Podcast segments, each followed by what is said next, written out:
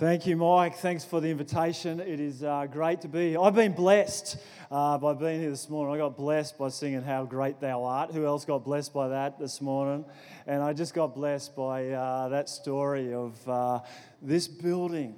You know, what a gift to the community that uh, a church can actually bless and sow into the community in such an incredible way. Just to see what God is doing through the Special Olympics and the service of uh, Margaret. Uh, that's going to fill my heart with joy, I'm hoping, for the rest of the week. It's, uh, it's great uh, to be here.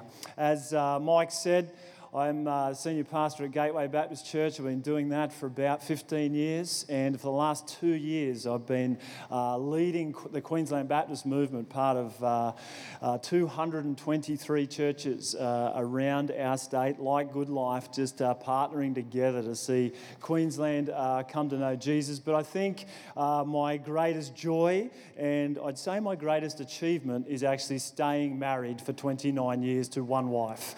And this this is uh, might be. Um, might be a photo as my beautiful wife Susan. She couldn't be here today. She's uh, preaching at Gateway uh, today. But we've loved watching our family flourish and grow in the last few years. They're our two grandkids. Uh, we got two grandkids. Aurelia is our first uh, granddaughter. She's uh, three. I was in the pool with her yesterday. I'm always teaching her to swim whenever I get the chance because my big dream, my big vision in life is that one day I will be in a swimming arena and I'll hear over the loudspeaker, swimming in lane seven is Aurelia from Australia. So I, uh, I throw her in the pool uh, whenever I can. You never know, Olympics is coming to Queensland. She could be a child uh, prodigy. And then our first grandson uh, comes along in August, and our daughter named our granddaughter this beautiful Spanish princess name, Aurelia. Grandson comes along, what do they call him? Freddie. we love Freddie already um, here. Now, you, you hear me talk about my family and the joy in watching my family flourish and grow. And anyone here who's a parent or a grandparent knows the joy that I'm talking about. You don't question for a minute that there is incredible joy and love in my heart at watching my family flourish and grow. But who here knows that our Father in heaven is a better Father than me? Come on, put your hand up if you know that our Father in heaven. Why would we question that our Father in heaven would not feel the same way about us, would not want his family to flourish and to grow? I, want to talk about that today. This word flourishing has been a real blessing uh, to me, something I've been praying about uh, for our family of churches around Queensland. I believe He wants His church to flourish and to grow. Before I get into that, put your hand up if you remember Doeg the Edomite. Come on, put your hand up high if you remember Doeg the Edomite you know, maybe one or two up the back. I bet you've been to Bible college. I went to Bible college for uh, three years, do a three year degree. I finished nine years later. So I spent a lot of time at Bible college. I've been preaching for 28 years. I read this psalm, which started with uh, David writing it during the exploits of Doeg the Edomite. And I'm thinking, I spent all this time in Bible college, I've preached all these sermons. I can't for the life of, rem- for the life of me remember who Doeg the Edomite is, and nor can most of you. But for a time, for a time, Doeg the Edomite actually had great power and influence. He, he, for a moment in time, for a moment in history, the spotlight was on him. He was King Saul's chief servant. He, he was kind of like second in charge of, of Israel. He had a lot of power and a lot of influence. Unfortunately, he didn't use it for good. He was a selfish man. It was during the time when David was a young warrior and people were starting to say things like, you know, Saul has killed his thousands, but David has killed tens of thousands. And uh, Saul wasn't real happy about this. In fact, he got incredibly jealous and he decided to kill David. And David hears about this and he flees for his life. And he gets to a place called Nob. And at Nob, there's a priest called Ahimelech. And uh, he goes to the priest and says, Look, we're in trouble here. We've got nothing to eat. Uh, the king is trying to kill me. Can you help us? And Ahimelech is a man of compassion. He's a leader of compassion. And he feeds David and his men. What David doesn't understand is that Doeg is hiding in the bushes. And he sees Ahimelech help David. And Doeg runs back to the palace. He runs back to Saul and he dobs on Ahimelech and says, This man helped your enemy. And King Saul's hopping mad. He says to his guards, I want you to go and I want you to put Ahimelech to death. And not one of the guards in Saul's army were willing to take the sword to a priest, to the house of God. But Doeg says, I'll do it. He puts up his hand and he volunteers. And he goes back to Nob and he not only slays Ahimelech, but he slays all 85 priests at Nob, all of their families, all of their children, and all of their livestock. This man is selfish, he is bloodthirsty, he is against the will and the ways of God, but it looks like injustice is winning. And David is angry.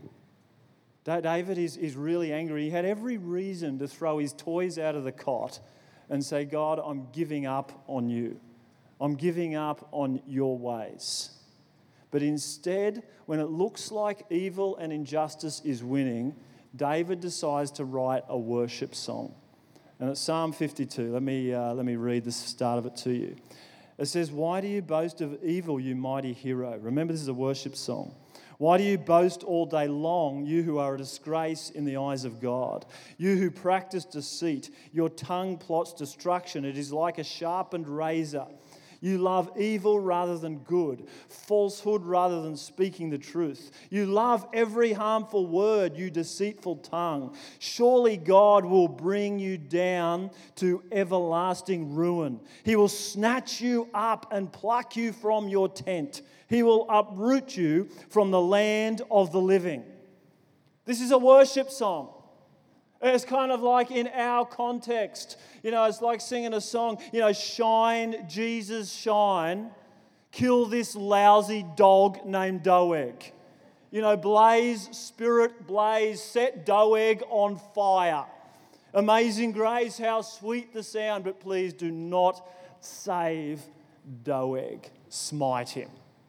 This is the kind of song it is. It's not like, you know, most of the songs we've sung this morning. It's actually a psalm of wisdom and folly.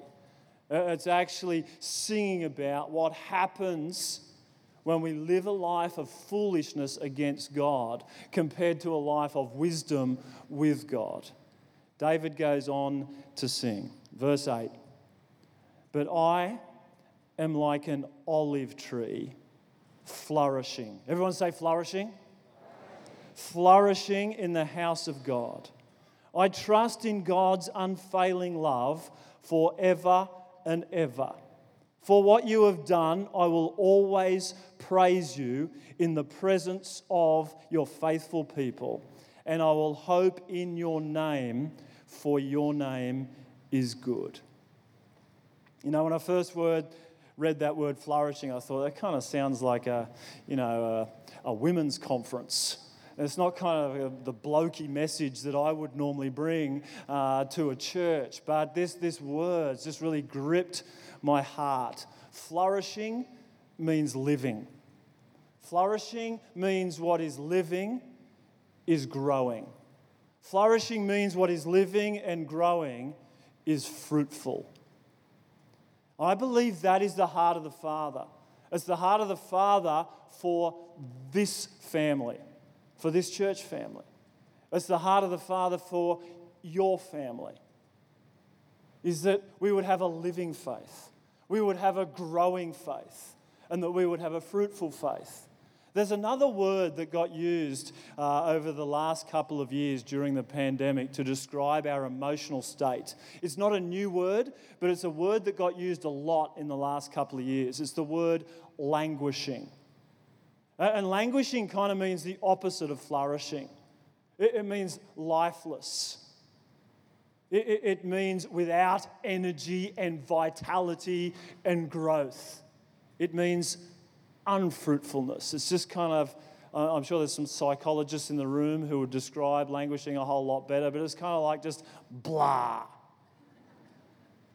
Languishing. The prayer in my heart, and I believe what, what God is doing in His church in this season, is moving His church from a place of languishing to a place of flourishing. He is calling His church, you know, to life He's bringing new life into us. He's filling our hearts with faith for the future. And I wonder if some of us here this morning, we actually need to move from languishing to flourishing in our faith. You know, when we think and pray about our family, we need to move from languishing to flourishing. When we think and pray about the church and serve in the church, He's moving us from languishing to flourishing. David gives us some keys about how to flourish in this psalm. Firstly, he said, flourishing requires planting. He says, I'm like an olive tree planted in the house of God. I'm like an olive tree flourishing in the house of God. This is my little olive tree, if you hadn't worked that out already. I, I went into the nursery and I said, Look, I, I, need to preach a sermon about an olive tree. I'd really like a six foot olive tree just to stand beside me on the stage. And he said, Yeah, no worries, that'll be $500. I said, Mate, I'm a Baptist, not a Pentecostal.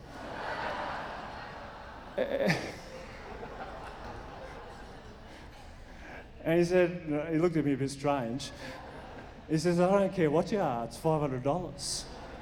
And I said, Well, you kind of got a little one I can put on a table beside me. He said, Yeah, that'll be $59.99. And I said, Yeah, that'll do. Uh, they're expensive olive trees. You know, this is very precious to me. You know, I want to make sure it's planted in the right environment to flourish and to grow. And there's a little tag, some instructions that came with it. It says olive trees flourish where there is good drainage, cool winters, and hot, dry summers. I live in Brisbane. I just lost $59.99. It says, incorporate this exotic beauty in your garden to capture the tantalizing flavors of the Mediterranean. And you'll be able to enjoy these sensational olives with a drink or two. Obviously, not a Baptist olive farmer. I'm no green thumb, as you may have worked out already. But, but I kind of know if this olive tree is going to flourish and to grow, it needs to be planted in the right environment. And likewise, if we're going to flourish and grow in our faith, we need to be planted in the right environment. There's a scary trend at the moment that I'm seeing across the Australian church is that we can be followers of Jesus, but not actually be planted in a local church. And where theologically that might have some truth to it. Over my last 28 years of pastoral ministry, I'd say experientially, it doesn't work. You see, we kind of know that if this olive tree oh, you're very concerned about the olive tree was uprooted and wasn't planted in good soil, but just decided to go wherever it wanted and do whatever it wanted. We know it wouldn't grow. We know it wouldn't flourish. You know, we, we know that it's only a matter of time before it withers and dies. And David knows this. It's not the only psalm that he sings about this. If we go down to uh, Psalm 82, it says, The righteous will flourish like a palm tree and grow like a cedar of Lebanon, planted in the house of the Lord. They will flourish in the courts of our Lord. They will bear fruit in old age. They will stay fresh and green. You know, David's saying, you know, don't worry about Oil of Ulan. Don't worry about Revitalift. If you've got wrinkles, if you've got fidibiters, anyone know what fidibiters are? Fidibiters are when you, you know, you used to, I used to flex my muscles and they'd go up this way. Now I'm over 50, they hang down this way. They're, they're fidibiters. He says, if you're getting wrinkles and fidibiters, don't, don't worry about any of those other products. Just stay planted in the house of God and you'll stay fresh and young and green. He's saying there's a flourishing that can happen. He's not just talking about young people, he's not just talking about old people, he's talking about all people. To flourish in our faith, we need to be planted in the house of the Lord. Let me just talk to young people for a minute. Plant yourself in the local church. Find a place to serve where, where you can make a difference with the gifts that God has given you. And just from looking, you know, at that one story today and walking around these facilities, I know how many different ways you could serve in this place to actually use the gifts that God has given you to make a difference in this world. Young people, plant yourself in the local church and make a difference in this world. Old people, I turned 50 last year. I'm putting myself in that category now. Uh, old people. Oh, you don't need to put your hands up if you're in that category, but just you know in your heart. And some of you are thinking, you know, I've been doing this church thing for a long time. I kind of heard every sermon there is. Well, most of you didn't know Doeg the Edomite, just quietly. You've heard it all before. Can I encourage you? It's not about you. You don't come to church, you don't plant yourself in the local church for you. You're actually doing it to give glory to God and to cheer on the next generation. And if you haven't worked it out already, it's not easy to be a fully devoted followers of Jesus as a young person in this generation. They need you. They need you to cheer them on. They need you to pray with them and to stand with them and encourage them as they decide to follow Jesus, as they decide to honor God in their marriages. They need you to walk beside them. Parents, for those of you who don't have young grandkids, but you got young kids, can I encourage you plant yourself in the local church for the sake of your kids? There's a bunch of things I got wrong as a parent. And one of the things that I'll never regret is planting our kids in the local church. In our context, that meant every Friday night, every Sunday. Our kids were planted. And it's such a joy to see them all following Jesus and the next generation beginning to understand who Jesus is. To flourish, we need to be planted. And flourishing requires some persevering through tough seasons. David goes on to say in this psalm, he says, I trust in God's unfailing love forever and ever. Even though he's hiding in a cave and Doeg's living it up prosperous in a palace. He says, I'm not going to allow evil and injustice to diminish my faith. Even though you know, the house of the Lord at Nob has been destroyed. Even though the house of the Lord is diminishing, it's not going to diminish my faith. Even though the church in this nation might be shrinking, my faith is growing for what God is going to do into the future. You see, this, uh, this little olive tree here it actually doesn't become fruitful overnight. Anybody here that does have a green thumb that knows how long this needs to be planted before it actually starts to bear fruit, and I can have a cheese and olive platter with a few non alcoholic drinks as a Baptist pastor? Anyone know? 10, or that's actually about five. Planted in the right conditions, it'll take about five years to become fruitful. And as followers of Jesus, you know, we don't become, you know, fruitful followers of Christ in five minutes. It actually takes persevering through time, hanging on to God's love, hanging on to God's word through some difficult seasons sometimes. I'm glad James, the brother of Jesus, said this and uh, not me, because these are tough words. He says this Consider it pure joy, my brothers and sisters, whenever you face trials of many kinds, because you know that the testing of your faith produces perseverance. Let perseverance finish its work so that you may be mature and complete, not lacking anything. He's saying when you persevere under trial, under testing conditions, when life's not going as you'd like it to, when you persevere and you hold on to God's word, you hold on to the faith that He's put on your heart, you hold on to His love, you trust in His unfailing love it produces something.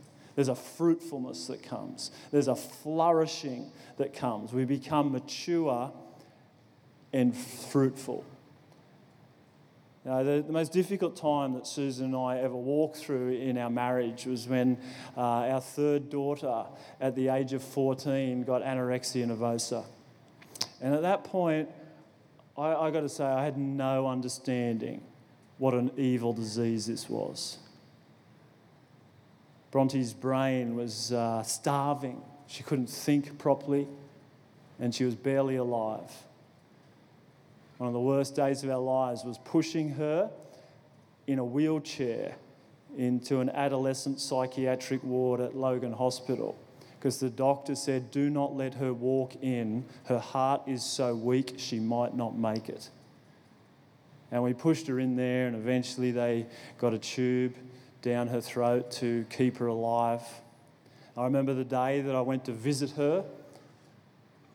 Was uh, probably the first time I think I went to visit her on my own.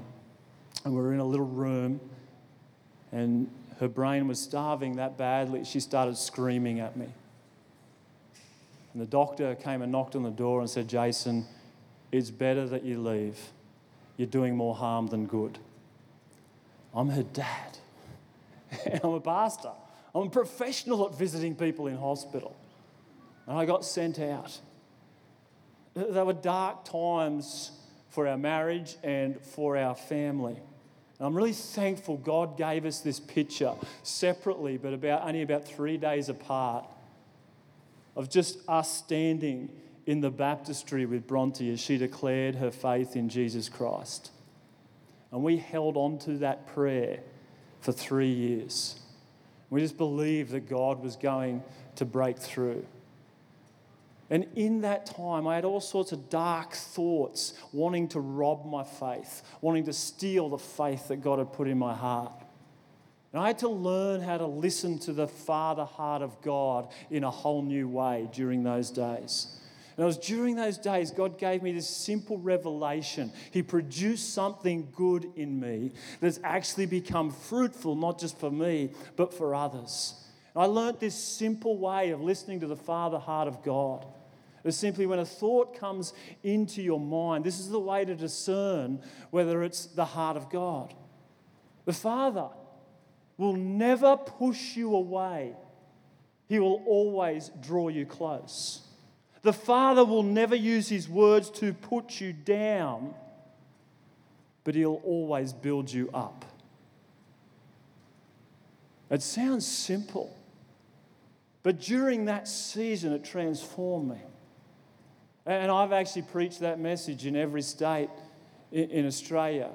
But my greatest joy was four years later when we did stand in that baptistry with Bronte and she put her faith in Christ and she went three months later as a missionary to Cambodia to work with girls rescued from sex trafficking, walking through their own dark time. And I got to go and share devotions there with Bronte. There might be a picture.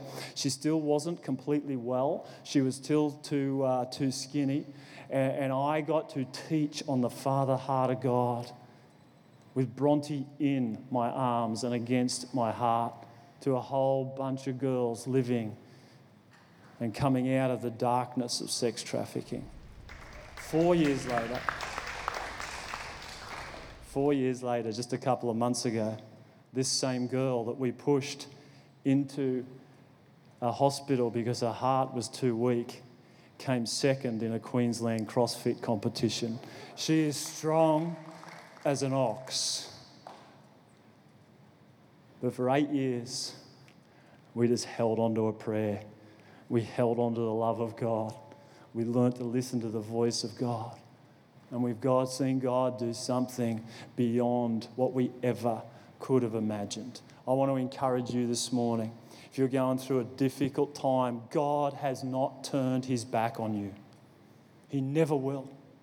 He's never pushing you away. He's always drawing you close. He's never putting us down. He's always building us up. He has not turned his back on you. And if you will just hold on to his unfailing love, like David does in this psalm, he will produce fruit in your life. There will be a flourishing that comes. It doesn't always come in our timing, and it doesn't always come the way that we'd like it to come. But our God is a God, He's a Father who loves for His family to flourish.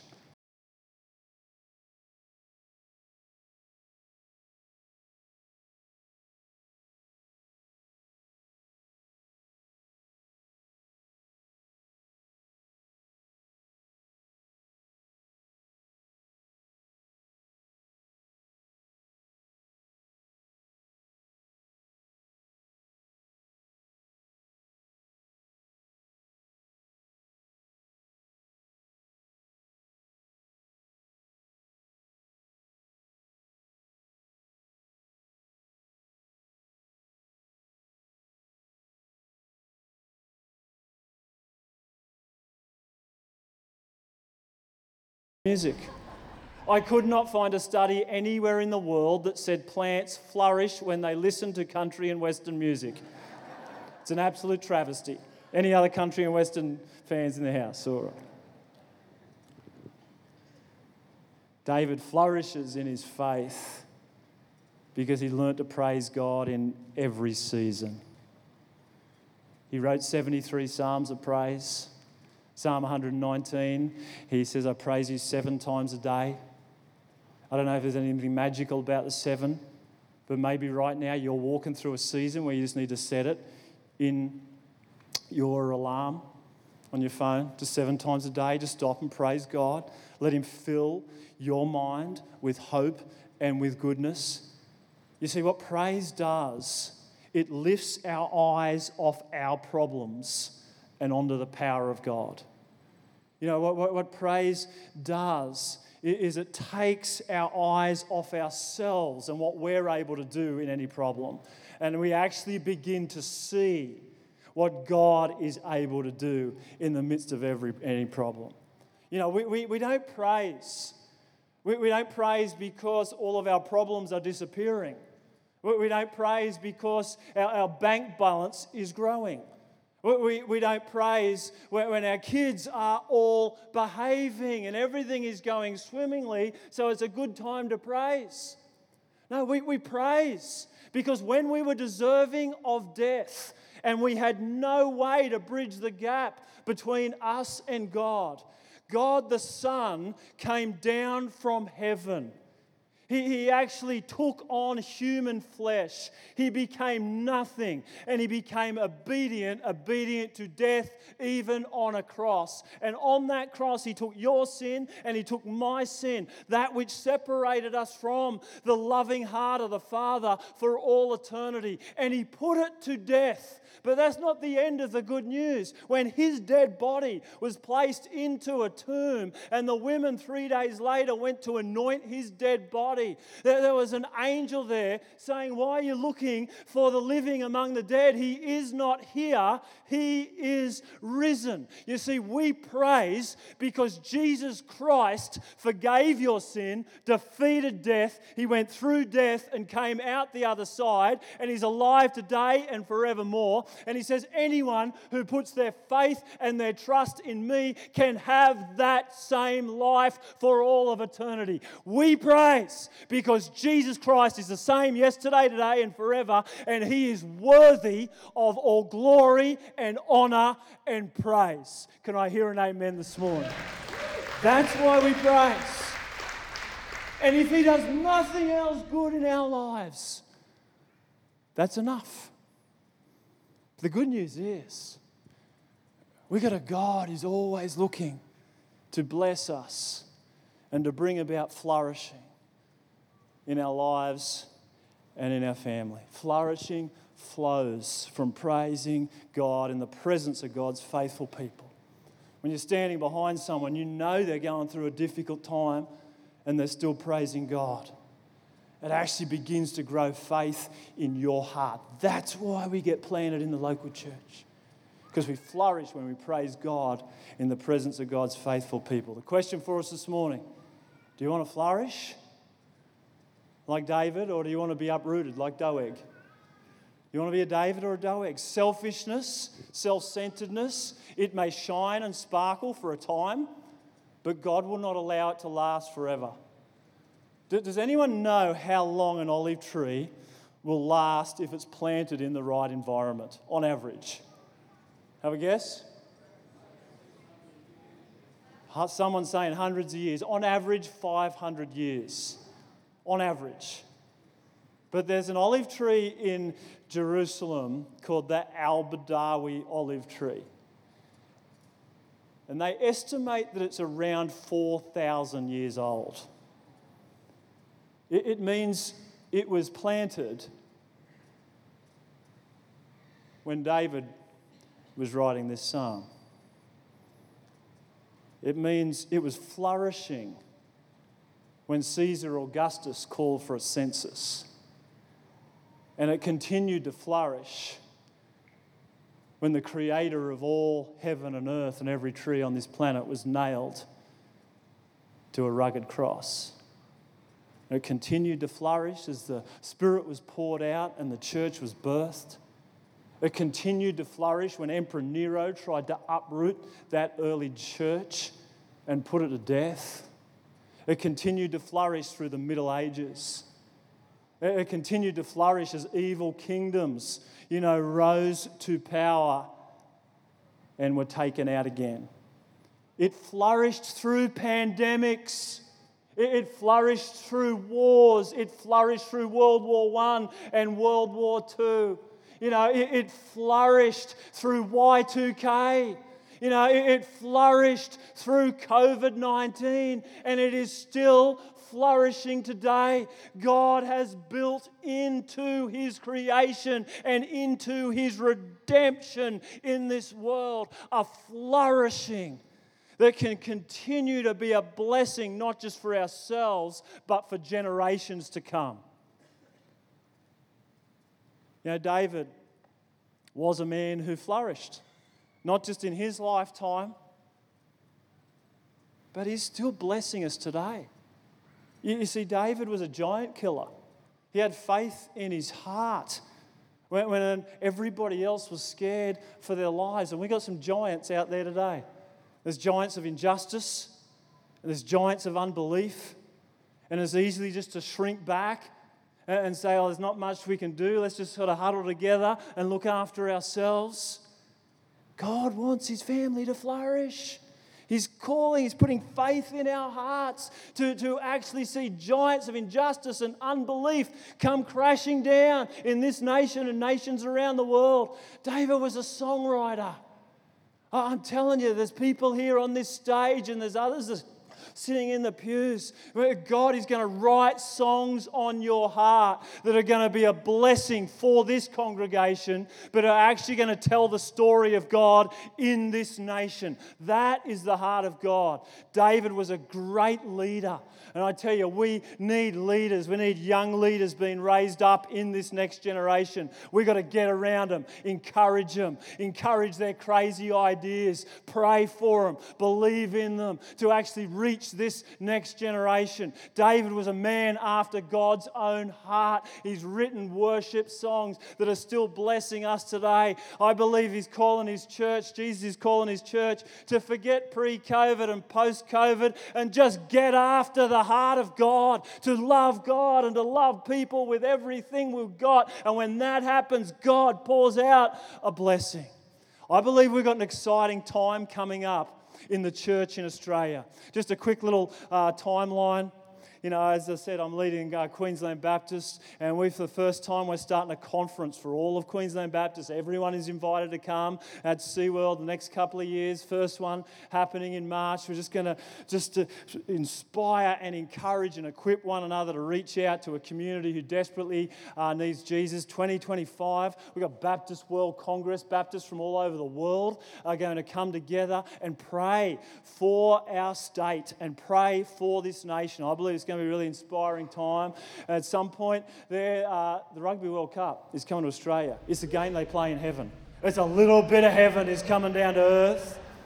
More seriously, the Olympics is coming. It's going to be a time when people, you know, all over the world pray for and converge on this state and reach out with the good news of Jesus Christ. And in 2030, 2033, the world is going to celebrate 2,000 years since the resurrection of Jesus Christ.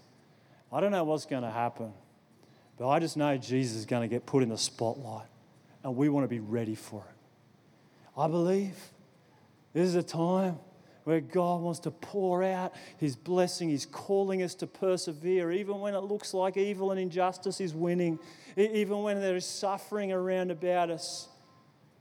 Stay planted persevere through tough times, hold on to His love, and praise Him in every season. Take our eyes off ourselves and onto Him. And I believe this is going to be a season of flourishing for this church and for the church in this nation. I'm going to get the band to uh, come up if they can.